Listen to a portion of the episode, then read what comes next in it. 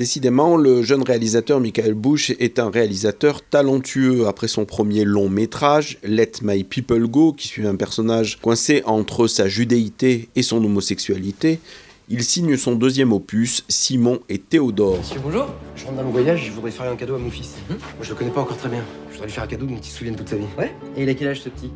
Ma femme est enceinte de 8 mois et demi. Sortir plus tôt.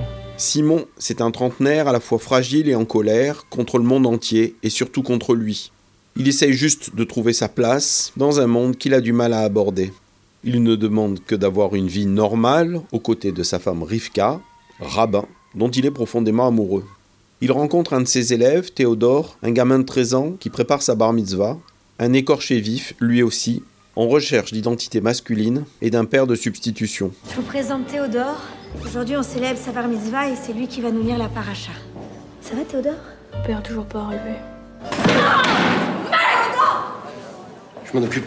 Non, Simon Le film alterne les points de vue masculins et féminins en suivant en parallèle la mère de Théodore, inquiète de sa fugue, et Rivka, sur le point d'accoucher. Simon est la personne la plus bienveillante et attentionnée que je connaisse. Il est bienveillant et attentionné avec tout le monde, sauf avec lui-même. Avec Simon et Théodore, Michael Bush signe un film solaire et plein d'altruisme.